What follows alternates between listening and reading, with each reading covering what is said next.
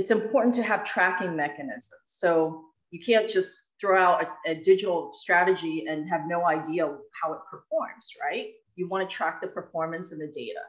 So on my team, we use SEMrush, Google Analytics, AdWords is the PPC.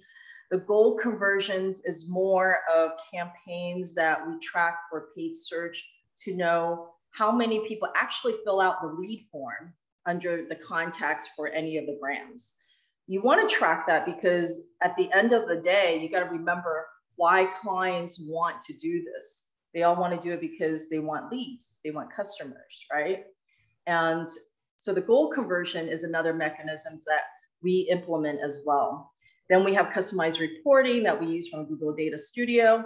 HubSpot and Salesforce are CRMs. They're really critical to track all your customers' data. And Agency Analytics is a new platform that we just recently utilized. And that's also as a way to track multiple campaigns from multiple platforms. And it's all integrated in Agency Analytics.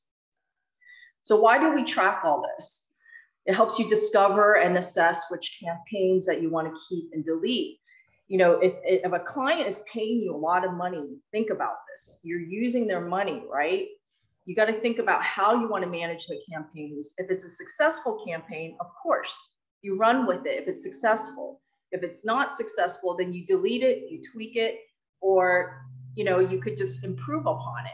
But that's the whole purpose is, is you want all your digital strategies to be completely comprehensive and track it to the very end to see, well, how many leads and conversions are you really producing? How much money are you producing? So this is why we have these different tracking mechanisms.